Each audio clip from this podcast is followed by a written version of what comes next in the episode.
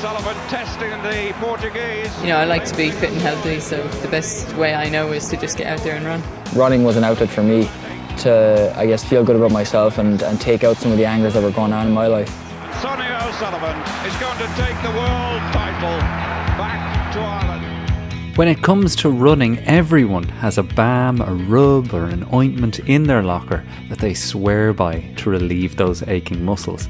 This week, Sonia O'Sullivan and I will discuss what works and what to avoid when it comes to the tubes and snake oil vials that promise to ease the pain with the help of your suggestions and my research into the world of home remedies. Later on, we'll discuss the latest step on our road to the Antrim Coast Half Marathon and get Sonia's tips for week 8. But first, Sonia, you're back in London after a flying visit to Birmingham for the Commonwealth Games. How did it go?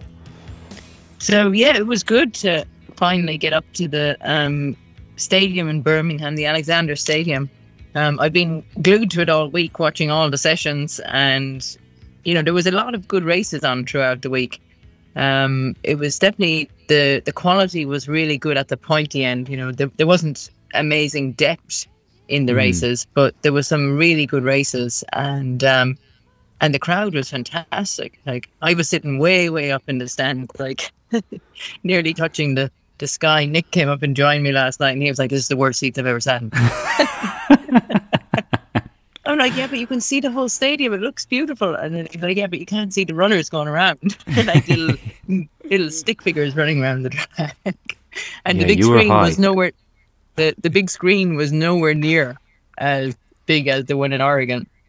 Um, yeah but it was um yeah no it, it was like the stay the steps going up to the stand were so steep i mean there were some people sitting up there i don't know how they got up there and i don't know how they got back down either because like there was a lot of like i would say older people in the crowd you know who you know just love their athletics and stuff but it was hard work getting up those steps maybe it was mm-hmm. because i was trying to get up there you know as quick as i could but you get to the top, you'll be feel the lactic building up in your legs. and did people I, bring binoculars to sit up that high? I, I, was well, I was having phone trouble because my phone was out of battery, and so then, but I had my iPad in the bag because I had used it to. I was watching a show on the way up on the train, so I was using my iPad to take a picture and then zoom in to see things. And but I didn't have binoculars. But if I was coming back the next day, or if I had come earlier in the week, I probably would have sourced some binoculars. All right. That, I mean, if someone yeah. was selling binoculars at the bottom of those steps, they would have done a roaring parade.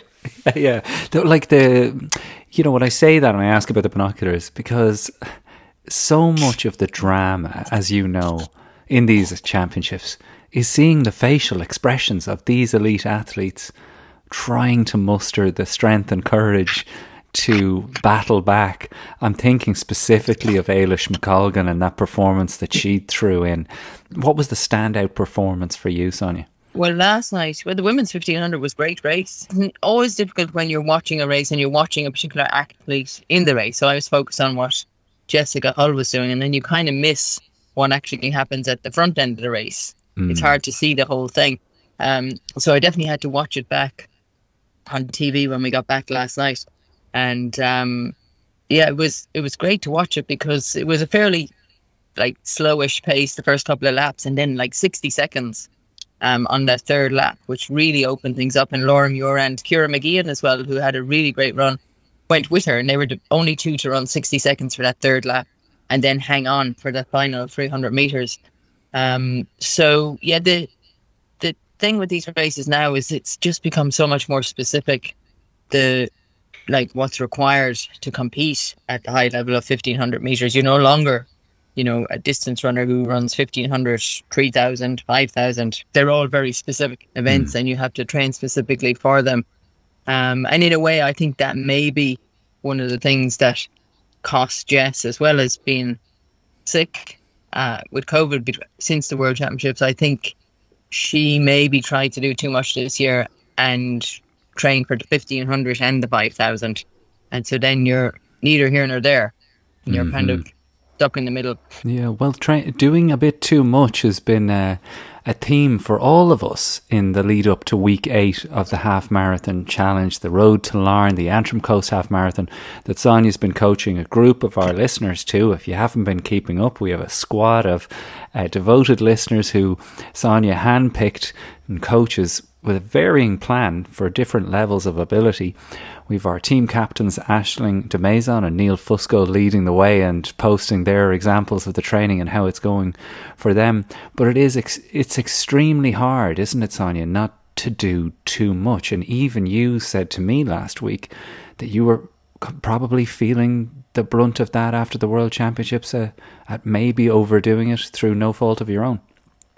Yeah, but I think you know the thing is, we I suppose we had a ten week plan, and we all went in full of gusto and you know ready to give it you know socks on every run and every session, and you know everybody has so many other things going on in their life as well that it, it does catch up in you eventually, and and that's the thing is sometimes you do have to learn to run through this kind of um, tiredness and like you just kind of the accumulation of training and running in your legs. Um, so you need to figure out how to, um, what would you say, kind of absorb all that, but then also not feel tired all the time. And how do you mm. kind of refresh yourself, re-energize yourself? And that's what I mean. This week looks to be it's a bit more, um, it's a bit easier this week. I think. I think I thought last week was an easy week, but I think this week is actually the week that's coming down a little bit more now. We're definitely over the hill, and we are, you know, in the final stretch, the mm. the taper section nearly into the half marathon, and um, you know that's when you really need to absorb the training that you've done the past few weeks, and just really go out there and try to run easy. And and that's what I did myself this morning. I actually got back in touch with um with Trevor Cummins, our one of our big friends of the show, and um, he's always been someone to kind of, I suppose, settle me down a little bit because a lot of time I would be influenced for, um, you know, training that I would have done down through the years. More is better, structure, routine, and just always sticking to the same thing. Um, but sometimes you need to have someone look in from the outside and give right. you a little bit of advice, someone to tell you to even slow down a little bit more, which, you know, you kind of think, how slow can you go? so yeah, so I'm on a bit of a reset week myself this week, and definitely the slow down the pace and hopefully get refreshed and re-energized and um, yeah, start to feel good. I did oh. I did a oh. park run on the weekend. I did the Bushy Park run. Oh, very uh, good. How did that go? Yeah, so I ran from home over there, and it was a funny one because I wanted to do it because I'm here. You know, it's on my doorstep, and then at the same time, I was kind of fearful of doing it because I knew I, I, I didn't really have a, a focus on why I was doing it other than I wanted to be out there running with some people and not just running around by myself. And yeah. um, so my my instruction to myself was to just go for a run and to like hold the reins, so not really try too hard. Mm-hmm. And uh, and I did that, but I still started off relatively quickly. According to Trevor, I my first few minutes was 3.30 pace. And um, that was right at the moment when I was thinking I wanted to stop and wondering what the hell am I doing. Oh, really? you had a you had a I want to stop moment. Oh, I had to really talk myself around the whole thing. Luckily, I knew the route, so I knew all the little landmarks, and to talk myself through it. And I'd given myself a um, benchmark of twenty three twenty. I figured that was four forty per kilometer pace, and that is probably my threshold pace at the moment. And I thought, okay, that's the, you know, that's what I should be able to do. It shouldn't be too hard. And they ended up just under 22 minutes. So really surprised myself. And um, probably why I felt so bad because I hadn't been, I had done no sessions or anything the week before. So it was the first kind of semi hard run out in a while. Bit of a wake up call um, yeah, I felt like so much better afterwards. So it was great. Well, was I, I, feel so I feel so much better having heard this. To be honest with you, and I'm sure there's a bunch of listeners feeling the same way. That is reassuring to hear that you also have those moments where you're in the middle of a park run going, what the feck am I doing? do I really want to do this? My park run was in Navan. Shout out to all the Navan park runners. A lovely course around there. I think it's called Blackwater Park was where I was. It's got a beast of a hill in the middle of it that you have to hit three times, which is like running into a brick wall when you have any pace built up. But I definitely had a couple of moments of, after a very oh, moving house kind of absolutely exhausted week where I just thought, what is this all about? But you know, like you say, at the end of it, you just feel just feel magic having done it and got through it and having had that chat with yourself. A gang, of course, of the Irishman Abroad listeners gathered in Bray for our long Sunday run on the weekend, led by Neil Fusco, one of our squad captains. We headed out onto the Bray Greystones Cliff Trail together. And let's get Neil on the live line now to hear how that went and where his head is at uh, with less than three weeks to go to the big race in Antrim. Talk to Jar. Joe on 1850 715 815. Good afternoon to you, Neil. how are you doing there? Hey, Jar. Hey, Sonia. I'm good. I'm good. Uh, yesterday was a little bit of magic, Neil. It has to be said. Um, I was gorgeous, wasn't it? Well, first of all, the weather. We we can't not mention the weather. If anybody's seen the movie Dirty Rotten Scoundrels, can picture the cliff that we looked out on. I said it to Neil as we ran at one point. It really did feel a bit south of Francie there for a bit. It was sunny. Yeah, I was went full Rupert. It was just, yeah. I think I, I've run that trail so many times in the howling wind and rain, but uh, yeah, every now, probably only the third or fourth time I've done it in like that kind of blistering weather. and It was just glorious, just staring, drooling at the sea, dying to get in on the way back. yeah, there was there was that part of it. Now, Sonia, I have to say, this is the first time I've met Neil Fusco in person. It feels like we're friends. I'm sure the listeners feel that too. We've had so many chats. We've been in touch so much. But uh, there's always that surprise, isn't it, when you meet an online friend in in the flesh. Now, Neil, you did surprise me because I knew you were a good runner, but Sonia, this lad took off with three kilometers to go. I was like, he was literally th- there was dust coming up behind him as he as he went off. Neil, am I right in saying that your threshold pace for that last three kilometers was four ten?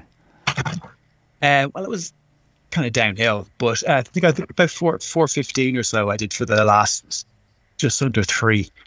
Yes, I, I four fifteen is the is the ninety minute half marathon pace, so kind of pushed myself hard for Bananas. that. And but I guess I also maxed my heart rate while doing that, which isn't ideal. I got Hmm. up to one ninety five. So what's the danger there, people can say. Sonia? If like has Neil done anything wrong there? Because there was two things that occurred to me during this very hilly run. Was is this really what you had in mind when you said a long Sunday easy run? When we start heading up and down cliff faces and uh, doing very interesting run, is there risks or mistakes that can be made in that? And as Neil mentioned, that final section was to a degree downhill, and Neil probably got a tiny bit carried away with himself in that moment. What's what's the risk in any of those things? Well, the, I mean, the up and down hills is fine as long as you adjust your pace and accordingly. So you have to accept that you know you're going to run a little bit slower on the uphills, and you may go a little bit faster on the downhills. Um, I mean, the idea of the threshold thing at the end is that you you don't you definitely don't go too fast. You should be, you know, practicing the pace that you're going to run in the half marathon and feeling comfortable with that. And, and sometimes you can feel energized when you do that. You know, you can feel better when you start to run with purpose than you know just running along easy and slow during the run. And when you have a bit of a downhill section to assist you, then then that helps as well. So um, that, that's all positive, you know. Um, I suppose the danger is that if you actually feel like you've you know really drained yourself and you feel wiped out afterwards, then you've really got to replenish and refuel afterwards and make sure that you take it easy for the next few runs um, because you know you don't want to run your race in training. Um, even though you know, sure, when you run in a group of people, you get a little bit of a boost of adrenaline. It's exciting, and and you do feel a bit better when there's other people around.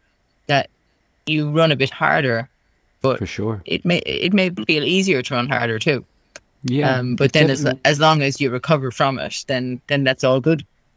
Yeah, it definitely felt easier, Neil, and I know that that's like it's not a you know, that's not a huge discovery that running with a group of people is easier, but I just couldn't get over how lovely it was just to chat and Like like no, move I don't run with a group very often, and just doing that chatting and forcing yourself to do an actual conversational pace is yeah, it's revelatory. It's so much more Yeah. so much more benefit. Everyone always says it, but it just never really happens. So So Yeah, two two things, Neil, with you uh, on this run that I think that is worthwhile talking about, especially when we're talking about uh, ointments, balms, rubs, and gels that people have in their locker that they swear by.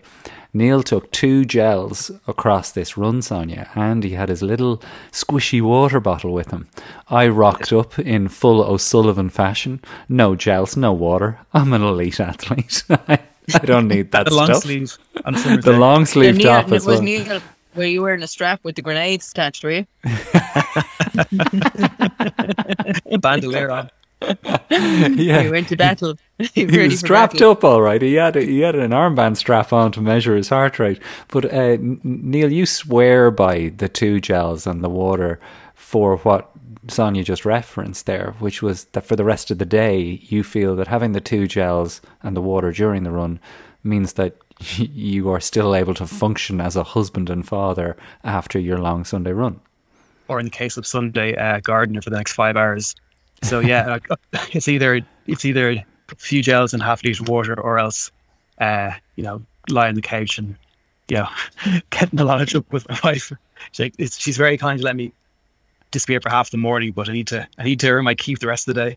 Yeah, yeah. I, and you reckon the gels, though, are the, the difference here? Because Sonia, uh, me and Neil did have a chat on the run about, you know, you being a bit of an anomaly this way, that there doesn't seem to be too many other people that I've heard that don't need a gel and a bit of water on a run like that. Uh, and I, I've got to hold my hands up here, Sonia, and go, in my relationship with my wife, Tina, if I bottom out in terms of my calorie intake, if I get a sugar low, I become an extremely cranky man. Unlike the podcast host that you're listening to talk right now, I, I'm sure I'm not the only man or woman listening to this now who knows what I'm talking about here. That if you go so low, if you actually bottom out, I just become horrendous to be around. And my consciousness of that only came back when Neil started talking about these gels. That am I perhaps missing this, Sonia, that I haven't been aware that I am actually specifically the person that the gels are for because I know that I'm of this specific makeup that needs to keep my calories high. Yeah, have you never tried them at all? Never. So is Neil convinced you to ah, give them a go? Yeah. Do- Worth a go, right? Worth a shot. So which which brand, which type? Oh, I'm a I'm a garbage disposal, so yeah, I, I take everything. whatever, whatever whatever the shop has, like, like I even, I, you like this? I even made homemade ones. Many- many What? times. Homemade Homemade. ones. So uh, most gels are made from stuff called maltodextrin, which is basically like uh, processed sugar off potato starch, and you can buy that from like My Protein for a fiver for a kilo. It's the price of two gels effectively for a kilo of it. Mix that with a bit of water, a little bit of coke, a little bit, little bit of um, little bit of um, what's it You called said maple syrup. Coke there for a moment. I was like, mix that with a little up, bit of Coke Coke. bit- you could, you could. Just uh, yeah, just you can make you can basically make gels for pennies with it, and it's great. But Jeez, uh, I've but never I, heard of anybody doing that. Neil. You in the white in the white lab coat in the kitchen making their own gels. Is this a common thing? It's I- trail running. Okay. Yeah, I've never heard of anyone making them their own gels before. That's interesting. You, uh, you can buy a Decathlon a small soft flask. It's only like two fifty mils, and that you know that you can put enough calories in there for a day's trip. Oh well. Yeah, so it is on my mind, Sonia, that it, that I either need to try this and then begin practicing it because it's come up before, and we've had people like Seamus McAteer quiz us about gels. It is a question that comes in a lot, uh, and I think you've said in the past that look, if you're going to do it, you need to get good at taking them. Yeah, you definitely need to practice it because I've heard so many horror stories of people who take gels on the race day, particularly in a marathon, and they just get so sick from it because they're not used to it. And mm. then if they're too, if they're not diluted enough, then they're too concentrated, and it's quite hard to drink enough water to balance it out. Whereas I suppose, like when you make your own drinks, if you make your own gels, then you can control the the dilution or the concentration of it to the level that you like or that you can tolerate. Um, so that makes a lot of sense to do that. Where where do you buy this stuff from, Neil?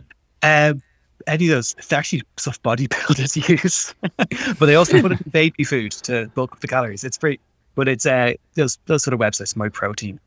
And it- Okay, well, we'll stick them in the episode notes for sure, Neil. If you want to ping those Yeah, links you get his across to me. recipe, re- special Uh, recipe. yeah, I'll put the I'll put the recipe up, the recipe up, and the the Neil, link for the Neil Fusco, the Darina Allen of uh, Gels. gels. Yeah, you'll have your own uh, um, Happy Pear cookbook of gels off the back of this show, Neil. But we've all got received the week eight uh, training plan. Sonia, thank you so much for sending that across. We're going to go through that in the second half of the show over on patreon.com forward slash Irishman Abroad, where you can get the aforementioned episode notes and the full training plan all the way through. So if you're listening to this at some point in the future and you're like, holy shit, Sonia Sullivan's half marathon training plan, you can get all of it in one place just by signing up for Irishman Abroad Premium on patreon.com forward slash Irishman Abroad. But before we go to the break, I want to ask you both, Neil and Sonia, what is the ointment, rub, or balm of choice in your life? Before we get into in the second half of the show, the ones to avoid, the ones that are actual snake oil, do either of you have a specific rub that over the years you've used more than others to ease those achy muscles?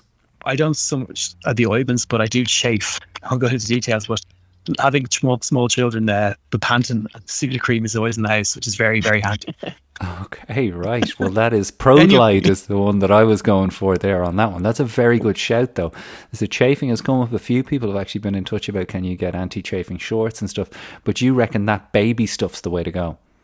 it if it can do a baby's nappy for six seven hours with worse content, it can do it. It can do. Me Okay. But actually, instead of balms, I'm very, very lucky. My wife very generously got me a fancy uh, Theragun massage gun for my 40th, and it's amazing. It's brilliant. Really?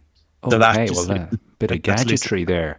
Uh, Sonia, I heard you mention the old, uh, these Theraguns. You may know them. If you follow any sort of running accounts, the chances are that this has been suggested to you in a contextual ad by Google or Instagram.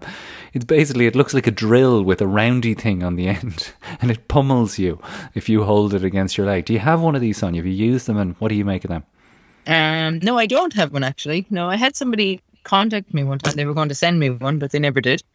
They might, they might come back onto me again. I think probably because it was coming from Ireland and I was in Australia at the time. Mm. I have used them occasionally when other people have had them lying around the place. I think Mary DeBarry gave me a lot. She got a present for one last year for her birthday from her daughters, and um, I must ask her if she's been using it much. I think if you have it at home, you know, then it's easy to be sitting around and just give it a go. And it is like a self massage, and you can pummel the areas that are feeling a bit sore, and um, yeah, get yourself, I suppose, recovered from one run and ready for the next run. Um, because yeah, I do find now I don't go for that much massage treatment as much as I used to. Occasionally, I do. Um, and the problem with that is that you might see someone different every time you go, and so it's like starting all over again every time you go. You've got to explain any issues that you have, and so you don't get that continuation of treatment that you need um, when you know somebody really well. I think to to look after you, and um, so yeah, the Theragun, I think it's probably pretty good. Yeah, especially when you're doing a lot of long runs, a lot of sessions, um, and and if you combine that with the ice ice water therapy. Um, and a lot of the water around the place at the moment is probably not that cold. Like, you know, if you go to any rivers or lakes or even the sea, because it's been so warm, it, it's all warmed up. So it's not, you're not getting the ice therapy effect that you would. And there's, Well- you know, the ice, the ice is fairly rationed around the place at the moment too. It's not, you don't want to be thrown down the sink just to be sitting in there. Well, Neil Right threw me into the sea after this uh, run in Bray, and I have to say it's the first time I've ever done it after a long run. And yeah, it mightn't have been the truly bitterly cold Irish Sea, but it was heavenly. Uh, we have to do another one of these runs, Neil, in Bray. Maybe we'll do it towards Christmas time or something. But it was suggested Oh, uh, by. that. Yeah, we'll feel it then. Um, we need to we need to get that that we'll find out what is Sonia's go-to ointment in the second half of the show. But it's also been suggested uh, by Sarah, one of the girls that took part in the run on Sunday, that we do a monthly meetup run, and I think that's a fantastic idea. Now that I'm back in Ireland, a monthly meetup run where you can suggest where it takes place. If you want to email irishmanabroadpodcast at gmail.com, we can get your suggestions in and figure out a timetable and book in a 12 month plan for these meetup runs so you can actually kind of schedule them in to whatever uh, runs you have coming up or races you have on the horizon. But come on over to patreon.com forward slash Irishman Abroad for the second half of my discussion with Neil Fusco and Sonia O'Sullivan one of the keys to like maintaining your brain mass is pushing past that comfortable zone physically, you know, exercise wise.